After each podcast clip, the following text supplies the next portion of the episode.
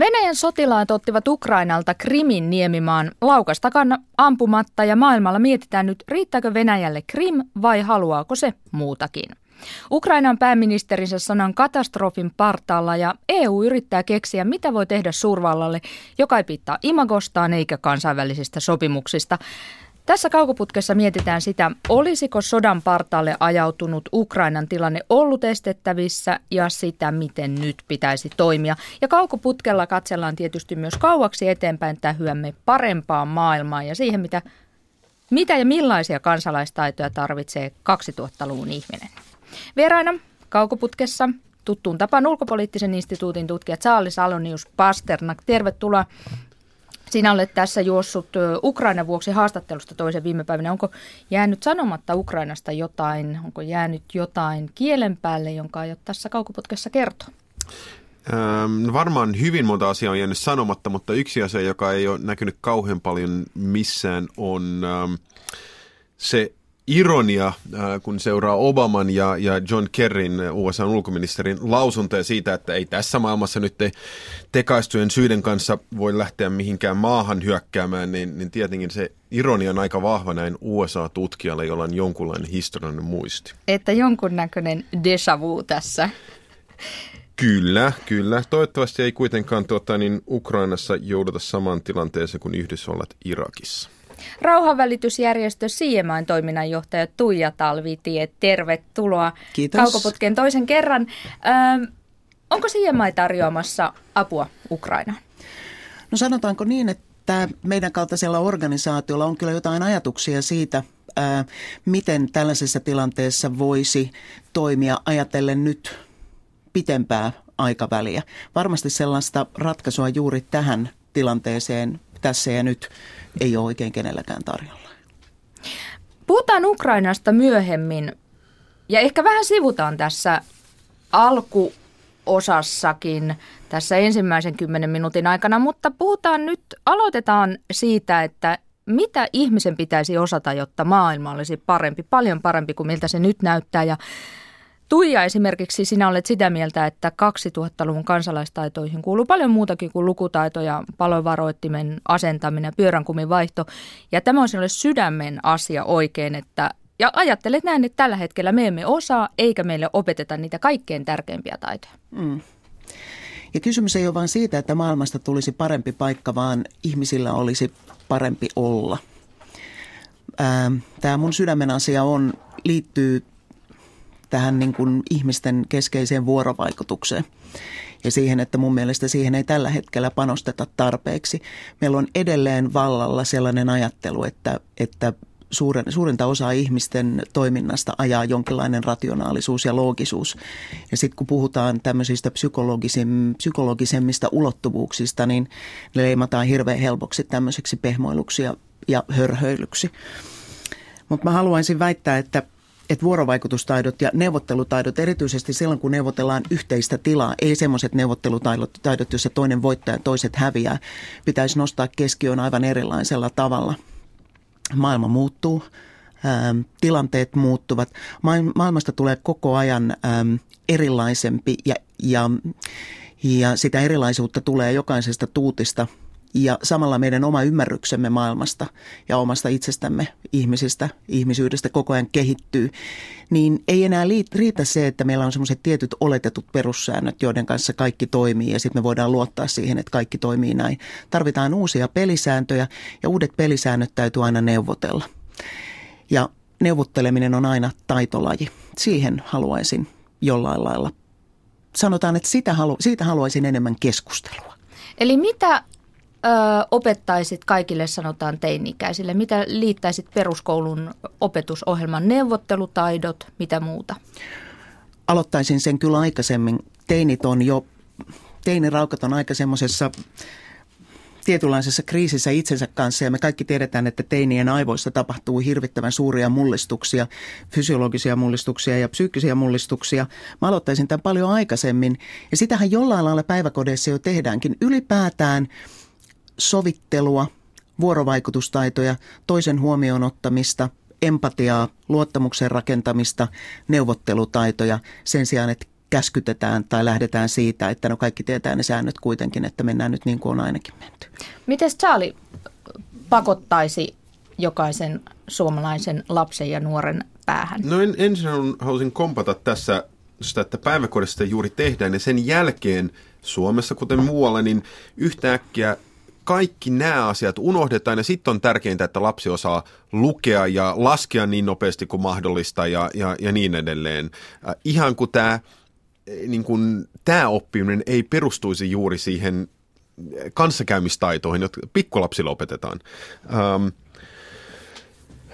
Kyllä, siis koko ajan. Ja, ja itse sanoisin, että se ei missään nimessä voi olla joku erillinen, tai se voi myös olla erillinen, sanotaan, julkisen puhumisen kurssi, mutta sen pitäisi olla kaikessa. Sekä opetussuunnitelmaa, miksi meillä on erillisenä, ähm, sanotaan nyt joku sosiologia ja, ja talous ja politiikka jonakin kummajaisena, ähm, psykologia. Niitä ei vain voi, vaan niitä pitäisi opettaa ristiin. Ähm, miten nämä eri asiat Ja mä väittäisin, että sen tilalle, että opetetaan muiden maiden historiaa ja näin, niin tuodaan se tänne. Miten se on vaikuttanut ja vaikuttaa Suomeen, niin että siitä tulisi vähän henkilökohtaisempi. Ihmiset oppii paljon paremmin, kun se koskettaa heitä. Heittäisin tähän vielä sen, että puhutaan päätöksenteosta ja siitä, miten hyvät päätökset on tosi tärkeitä. Ja nykyään sellaisessa maailmassa, joka on tosi monimuotoinen ja monimutkainen, niin pienilläkin päätöksillä voi olla kauhean kauaskantaisia seurauksia ja seuraamuksia, jota ei olla suunniteltu tai ajateltu. Niin silloin on äärestä tärkeää, että ihmiset ymmärtää, mikä liittyy päätöksentekoon ja se, joka liittyy päätöksentekoon, mitä suurimmassa määrin on tunteet. Ja tästäkään me ei puhuta. Meille päätöksenteko on rationaalista ja loogista tämä on ihan hölynpölyä, ei mitenkään ole, mutta tuntuu, että vaan heikko tai osaamaton ihminen vaikuttaa omilla tunteillaan tai antaa omien tunteidensa vaikuttaa päätöksentekoon. Mun mielestä tässä on, siis nobelistit ovat ovat tätä tutkineet ja, ja heidät on siitä palkittu, että kuinka esimerkiksi taloudellisessa päätöksenteossa tunteilla on suurikin valta. Ja tätä meidän pitäisi vaan osata ymmärtää paljon paremmin. Mä oon ehdottomasti samaa mieltä Charlin kanssa, että nyt ei ole kysymys mistään retoriikasta, vaan nyt on nimenomaan kysymys vuorovaikutustaidoista, joiden pitäisi olla meidän DNAssa kaikessa siinä, mitä me teemme, koska muuten tällaisessa maailmassa, joka on keskinäisen riippuvainen, mitä suurimmassa määrin me emme kukaan meistä ei yksin pärjää. Me kaikki joudutaan neuvottelemaan ää, monista asioista monien muiden kanssa. Ja semmoinen niin kuin vallan käsite, joka olisi yhteisen edun ajamista olisi minusta todella, todella tärkeää. Tällä hetkellä me ollaan todella kaukana siitä. Jotenkin tuntuu, että se oman edun ajaminen mahdollisimman lyhyellä aikajänteellä on se, joka on vallalla. Tuota niin, kärsikö Putin esimerkiksi alemmuuskompleksista? Olisiko hänelle pitänyt opettaa hänen itsetuntoa vahvistaa, opettaa tietysti neuvottelutaitoja kaikesta päätellen? No en mä nyt usko, että Putin on yksin näiden vajeiden kanssa. Ei varmasti. Mutta sanotaanko niin, että, että tällä hetkellä kun katsotaan ylipäätään kansainvälistä johtoa, niin, niin aika pitkälle se on hyvinkin retoriikka ja, ja asioihin, asioihin kantaa ottaminen on hyvinkin polarisoivaa. Se on hyvinkin ihmisiä niin kuin erilleen ajavaa sen sijaan, että semmoista syvää viisautta ja ymmärrystä siitä, että samalla pallolla tässä heilutaan. Jollain lailla meidän pitäisi löytää sellaisia työkaluja, joilla me päästä sitä yhteistä etua rakentaa. Ja Tuilla varmaan on, on tämän kommentin jälkeen jotain sanomista, mutta itse ainakin koen myös äh, asian niin, että pitää pyrkiä ymmärtämään äh, toisten näkökulmia. Oli sitten kyse siitä, että on, on sairaanhoitaja, joka tulee eri maasta ja, ja on oppinut tekemään asiat vähän eri lailla jostakin syystä, tai sitten kansainvälistä politiikasta. Joskus käy kuitenkin niin, että sitä yhteistä aluetta ei ole tai ainakaan ei ole kauhean paljon. Ja se pitää ihan hyväksyä, että joskus ei vain ei voida tehdä yhteistyötä, vaikka ymmärretään, mitä se toinen ehkä hakee. Ähm, näin on varmaan harvemmin kuin luullaan, mutta tämäkin pitää muistaa. Ähm. Siis neuvottelutaidot ovat hyvin tärkeitä, niitä pitää lapsille opettaa ja sitten olet Tuija sanonut, että pitää myös opettaa kykyä rakentaa luottamusta ja sitten epävarmuuden sietokykyä. Mm. Minä luulen, että epävarmuuden sietokykyä maailma opettaa, mutta miten sinä opettaisit kykyä rakentaa luottamusta? Minkälaisen harjoituksen järjestäisit? No Tämä nyt on aika yllättävä kysymys. Musta tuntuu, että jos, tämä, jos se olisi niin yksinkertaista, että, että, tota, että näin vaan toimitaan, niin sitä varmaan tehtäisiin paljon enemmän. Mutta kyllähän se lähtee siitä jonkinlaisesta motivaatiosta rakentaa sitä luottamusta, siitä, siitä ymmärryksestä, että, että silloin kun on keskinäistä luottamusta, niin yleensä sen yhteisen tilan löytäminenkin ja yhteisen edun löytäminenkin on helpompaa. Varmasti se lähtee vahvasta itsetuntemuksesta, minkälainen minä olen, mitä tarvitaan, että voisin luottaa tuohon toiseen ää, ihmiseen. Se lähtee empatiasta ja sitten usein se lähtee, ja tämähän on se, mitä konfliktin ehkäisy- ja ratkaisuorganisaatiot, kuten CMI tekee, on pienistä käytännön toimista.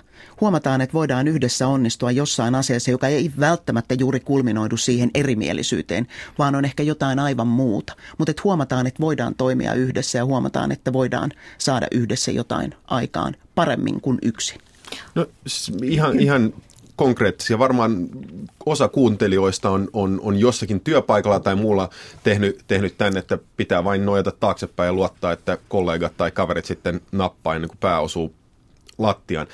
Se kuulostaa vähän hassulta, mutta se voi olla joillekin se ensimmäinen aika, paikka, jossa ne ymmärtää, että hei, tämä koulukaveri, jotka yleensä mä en niiden kanssa puhu ja mä en edes oikeastaan istu niiden kanssa koskaan, niin, niin kyllä ne jotenkin kuitenkin on tässä mukana. Meillä on jonkunlainen inhimillinen yhteys. Ähm, ja jos mä olisin opettaja, niin sillä riskillä, että aina joku tekee vähän enemmän kuin muu, niin sellaisia koulutehtäviä, jotka pakottaa ihmiset tekemään yhteistyötä. Mm. Ei se, että sä menet yksin kotiin vai ratkaiset jonkun tota, niin, ähm, matikka tai muu, muun ongelman, vaan sellainen, joka vaatii, että vietetään aikaa yhdessä, puhutaan ja ratkotaan se ongelma yhdessä. Se mm. voi olla vähän vaikeampi antaa pisteet sille, mutta jossakin vaiheessa ihmiset rupeaa ymmärtämään, että jos me kaikki tehdään parhaamme, niin me myös saadaan opettajalta parhaat pisteet. Mutta pisteitä voi antaa myös siitä prosessista, eli siitä, että Totta. ollaan yhdessä toimittu, eikä vaan siitä lopputuloksesta. Totta. Et just näin. Ja sitä ajattelee joukkueurheilua, ajattelee kuorolaulantaa. Siis on aika vähän asioita tässä maailmassa, mitä tehdään ihan soolona. Ja me kaikki tiedetään yhteistyön tärkeys. Sitä pitäisi vain jotenkin laventaa enemmän ja, ja, tota, rakent- ja myös niin kuin vahvistaa sellaista käsitystä, että esimerkiksi avun pyytäminen ei ole heikkoutta. Eli uuden ajan ihminen pyytää apua, osaa neuvotella, hakee luottamusta toisiin. Onko vielä ö, muutama tämmöinen käytännön taito, näitä vanhan ajan käytännön taitoa haluatteko mainita? Siis kymmenen suomalaista kotiruokaa täytyy osata tehdä ja pyörän kumi vaihtaa. Ja... No siis tietenkin on näitä ja yksi asia, joka, joka nyt äh, taisi olla viime viikolla tuli tutkimus nuorten äh, digikäyttäytymisestä, niin selvisi se, että vaikka puhutaan paljon diginatiiveista, niin kyllä ehkä mekaanisesti nuoret osaa käyttää tablettia vähän paremmin kuin, kuin isoäidit ja isoisät ehkä, mutta ei se ymmärrys siitä ole yhtään parantunut. Eli pitää myös muistaa kouluissa se, että medialukutaito ja monet muut asiat pitää kouluttaa. Ei niitä vain saa sen takia, että nyt on syntynyt aikakaudella, jolla, jolloin, jolloin kaikilla voi olla älypuhe. Kyllä ennenkin piti opettaa ratsastamaan, vaikka ihmisillä sitten on ollut hevosia tallissa pitkään. Mennään kohta seuraavaan aiheeseen. Otetaan muutama pikku uutinen. viime aikoina on lyöty natsikortilla aika monta kertaa, mutta, mutta ihan aiheesta. On aika jäätäviä uutisia maailmasta, jossa tällä hetkellä hallitsee ei uuden ajan, vaan keskiajan ihminen. Esimerkiksi Pohjois-Koreasta – tämä uutinen, että YK asiantuntijaryhmä teki tämmöisen perusteellisen yksityiskohtaisen raportin siitä, mitä Pohjois-Koreassa tapahtui. Meillähän paljon on jo ollut sellaista vinkkiä, minkälaista elämä siellä on, siis kammottavaa. Ja YK-raportti toteaa, että Pohjois-Korean valtio syyllistyy kansanmurhaan muistuttaviin joukkoteloituksiin, ihmisten nälkiinnyttämiseen ja orjuuttamiseen. Ja tuon tutkimus YK ihmisoikeusneuvoston puheenjohtaja vertaa Pohjois-Korean rikoksia natsia ja julmuksiin. Ja ehdotus on, että Pohjois-Korean johto viedään kansainväliseen rikostuomioistuimeen. Onko tämä paras vai ainoa, ainoa mahdollisuus puuttua Pohjois-Korean johtajien tai johdon toimintaan? Äh, jaa, riippuu kai mikä on, on, on näkökulma. Jos, äh, jos pitää kansainvälisen oikeuden vahvistamista tärkeänä, niin silloin ehkä. Äh, jos taas fokus on siinä, että miten parannetaan, miten sanoisi, normi pohjoiskorealaisen päivittäistä elämää, niin se ei välttämättä ole se. Eli riippuu hyvin pitkälle siitä, että mikä se tavoite on ja kun ollaan puhuttu tästä niin eri aikaperspektiiveistä, niin nähdäänkö 10-20 vuotta eteenpäin vain halutaanko rankaista jotain henkilöä just nyt? Jos halutaan, jos halutaan parantaa normi pohjoiskorealaisen elämää, onko teillä siihen keinoa? No ongelmana varmasti on se, että jos koko valtakoneisto lähtee siitä, että pelolla hallitaan, niin sen purkaminen ei tapahdu päivässä eikä kahdessa, vaan se on todella, todella pitkä prosessi, jos tulee takapakkiin moneen kertaan, mutta jotenkin niin kuin sen purkamiseen pitäisi löytää se vahva tahtotila ja lähteä tekemään sitä, koska se tulee olemaan todella, todella iso ponnistus. Mutta varmasti ollaan kaikki yhtä mieltä siitä, että, että, että tällaista niin kuin ihmisoikeuksien loukkaamista ja, ja omien kansalaisten tappamista tavalla tai toisella, niin se ei ole millään alalla hyväksyttävä.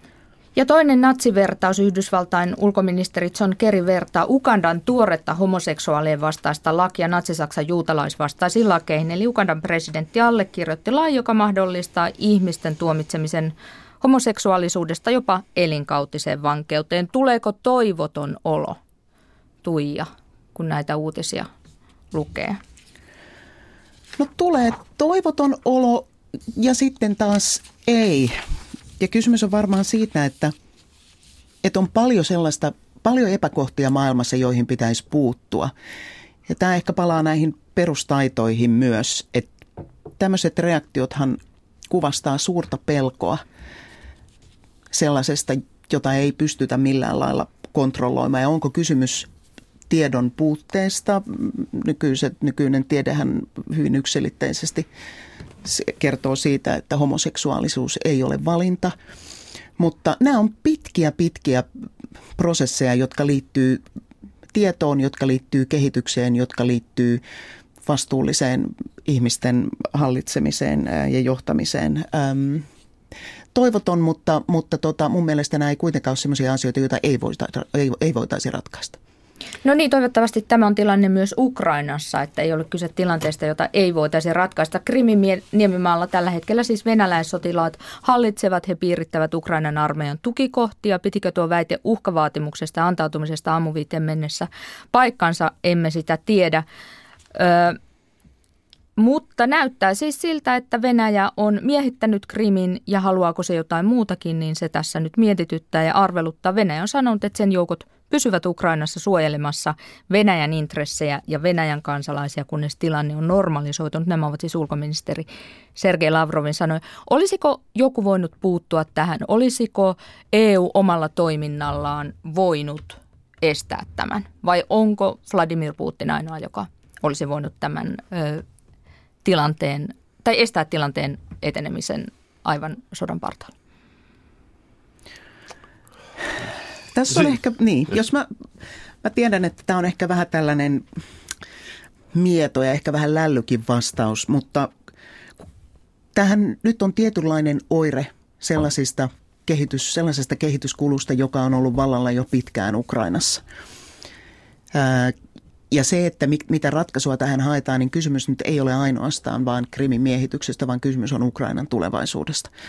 Ja silloin kun puhutaan Ukrainan tulevaisuudesta, niin silloin Ukrainan kansalla pitää olla siinä niin kuin suuri sana sanottavana. Että Ukrainan kansa on ollut, ne jakolinjat siinä maassa on ollut pitkään tosi syvät.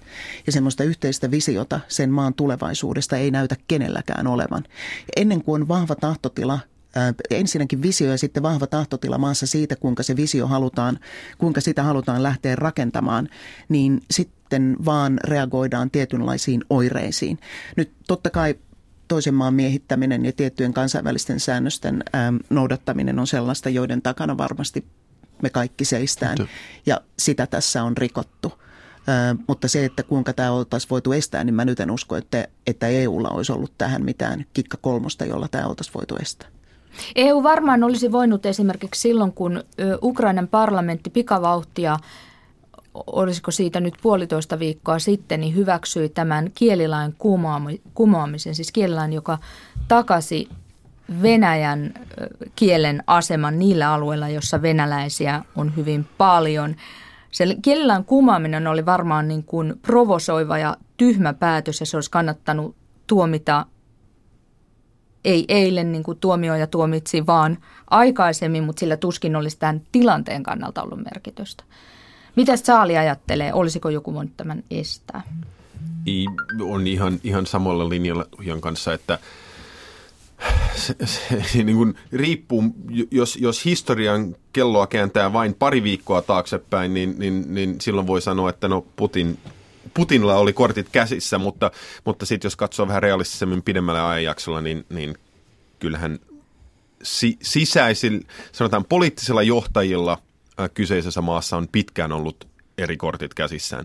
Ja ähm, Suomessa kannattaa muistaa, ja pitää, että puhutaan Ukrainassa, joka ei sinänsä ole kauhean kaukana meistä, mutta ähm, kaikessa kolmessa Baltian maissa on eri syitä, jossa tämä kehitys voi mennä samansuuntaisiin. Tai sanotaan näin, että nyt kortit ovat ähm, poliittisten päättäjien käsissä Baltian maissa.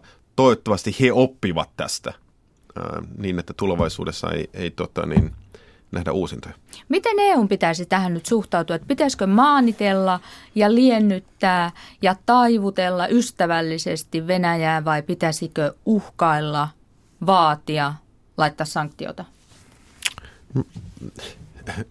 Sekä että. Mä oon, mä oon täydellinen taloustieteilijä tässä, on the one hand, on the other hand. Uh, mun mielestä on, on selvästi pyrittävä jotenkin, mä käytän ihan sanaa, rankaisemaan uh, osia Venäjän poliittista johdosta. Ja hyvin paljon mä oon nyt lukenut siitä, että nyt, nyt pitää uh, varmistua, että kaikki, kukaan ei menetä kasvojaan.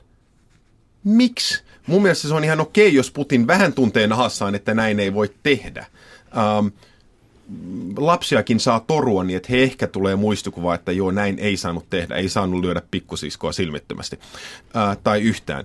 Ähm, mutta eihän se tarkoita, että koko Venäjän yhteiskunta tai kaikki kauppa tai kaikki muu pitäisi sulkea pois. Ja samaan aikaan sitten keskustella siitä, että miten me vältetään nämä tulevaisuudessa. Miten EU, Venäjä, ehkä Kiina, Yhdysvallat voi olla mukana keskustelemassa kaikissa eri maissa, jos on tällä tyyppisiä tilanteita, niin että vähemmistöjen oikeudet ja niin edelleen varmistetaan. Mutta mitä siis tällä, mitä päättäisit huomenna, jos olisit Suomen edustaja Brysselissä? Mä jäädyttäisin kaikki Putinin ja hänen lähipoliittiset ja taloudelliset niin kuin, toimijat, kaikki varat, heti. Matkustuskieltoa ei, koska jos halutaan neuvotella ja keskustella, niin se on niin hyvä, mutta kaikki taloudelliset varat. Mitä Tuija tästä, oletko samaa mieltä ensinnäkin, ja sitten kysyisin vielä heti perään tästä kasvojen säilyttämisestä, että sitä ajattelee, että tällainen öykkäröivä koulukiusaaja, jolta Venäjä nyt vaikuttaa, niin miksi sen todella pitäisi saada säilyttää kasvonsa, eikö sen pitäisi hävetä? Voimme sanoa, että ei tarvitse nöyryyttää ketään eikä saa, mutta se on ihan eri asia kuin, että kaikki saa pitää kasvonsa aina. Noista taloussanktioista sen verran, että, että Charlie, nyt tämä sun näkökanta perustuu siihen olettamukseen, että ne rahat vielä on lännessä. Totta. mutta mutta tota, ei siitä sen, puhuttiin olettamuksista myös. Tämä kasvojen menettäminen ja tota, siis totta kai teolla täytyy olla seuraamukset, siitä nyt ollaan samaa mieltä. Mutta sekään ei varmasti ole pitkässä juoksussa fiksua, että Venäjä ja Putin eristetään jollain lailla koko kansainvälisesti. Sitä, ei, sitä yhteistyötä ei. on nyt vaan aivan pakko jollain lailla pystyä luomaan. Ja tässä se tulee suuri viisaus mun mielestä peliin, että, että viisaudella tämäkin asia saadaan jotenkin järkeville raiteille toivottavasti. Mutta tämmöisillä tölväisyillä, niin me kaikki tiedetään, mitä tapahtuu silloin, kun ihmistä pelotetaan tai, tai uhkaillaan, yleensä silloin menee luukut kiinni ja se kyky jonkinlaisen yhteisen ratkaisun tai paremman niin kuin ratkaisun löytämiseen katoaa. Et kyllä, kyllä sitä täyt, kyllä, ja tämä on ehkä semmoinen, musta tuntuu, että mikä, mikä niin kuin maailmassa ollaan monta kertaa nähty, että nämä tölvät, tölvästä on semmoiset, jotka vaan hidastaa tätä niin kuin prosessia ja sitä jonkinlaisen neuvotteluyhteyden löytymistä entisestään, joka ei tarkoita sitä, että, että saa sikailla ihan kuinka haluaa ja että minkälaisia seuraamuksia ei ole ja että kaikki on mahdollista. Mutta kyllä mä niin kuin nyt viisautta peräänkuulutan mitä suurimmassa määrin ja sellaista yhteisen sävelen löytämistä ja semmoisen paremman analyy- siis parempaa analyysiä Ukrainan tilanteesta, että mistä tämä nykyinen, miten tähän nykyiseen tilanteeseen ollaan päästy. Ja tällä hetkellä tuntuu, että reagoidaan vaan nyt näihin oireisiin. Että, että jos tähän halutaan parempi lopputulos tähän asiaan, niin silloin meidän täytyy meidän omaa ymmärrystä lisätä roppakaupalla. Mutta vielä kysyn, että, että miten, mitä konkreettisia askeleita nyt pitäisi ottaa? Miten sinä lähtisit? Miten Tuija kokenut rauhanvälittäjä tähän, tätä ongelmaa lähtisi ratkaisemaan? Miten lähtisi sovittelemaan Venäjän, Lännen ja etenkin Ukrainan? Keskusteluyhteyttä nimenomaan Putiniin ja, ja hänen hallintoonsa. Sitä kautta. Mä en usko, että mä en henkilökohtaisesti usko, että sotilaalliset ratkaisut ratkaisee yhtään mitään. Ne pahentaa tilannetta ja, ja pidentää sitä prosessia moninkertaisesti. Nyt ei auta mikään muu kuin keskustelu. Eli et mitään sanktioita asettaisi? No totta kai tässä vaiheessa, kun kansainvälisiä kansainvälisiä tot, yhteisesti sovittuja sääntöjä on rikottu, niin, niin siihen, siihen jollain lailla pitää puuttua. Mutta se, että mihin, mihin, miten siihen puututaan, niin se ei ole kyllä mun käsissä. Mutta nämä taloudelliset kyllä. sanktiot varmasti jollain, sieltähän sitä, sieltähän varmasti löytyy tavallaan jotain sitä semmoista niin kuin työkalua siihen, että ehkä kaikki oligarkit eivät vielä ole ehtineet siirtää rahojansa lännestä muualle. Eli silloin kun Venäjän talo ja Venäjän talous tällä hetkellä rakoilee. Et siinä vai, ja musta tuntuu, että se kyllä tuntuu ja se tuntuu pahalta ja silloin kauas, kauas, tota, kauaskantoiset seuraamukset.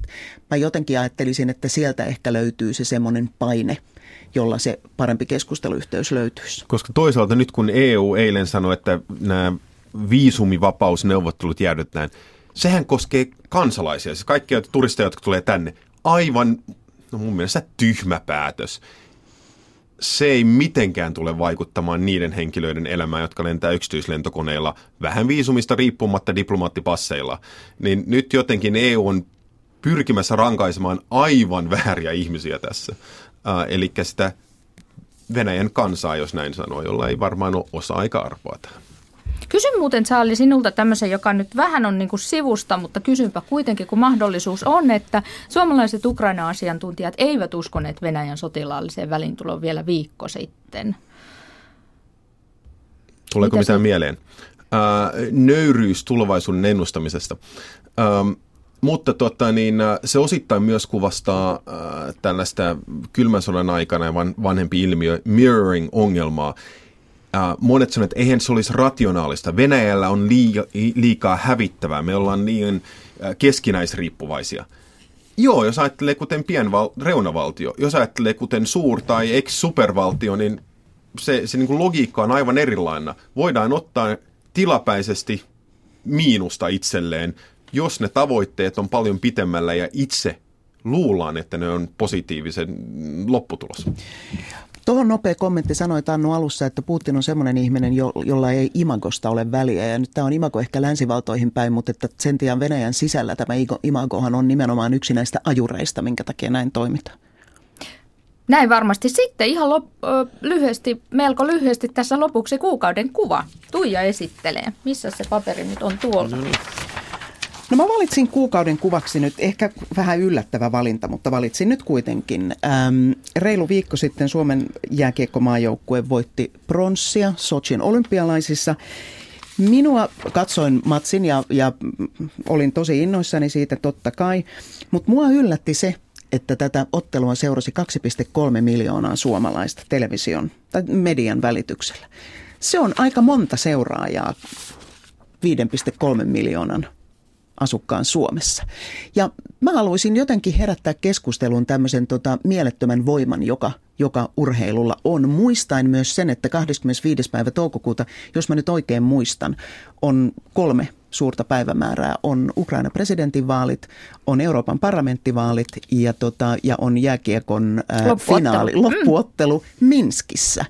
Et jos joku sanoo, että jääkiekko ei liity jollain lailla niin kuin maailman politiikkaan, niin uskaltaisin väittää, että, että ovat väärässä.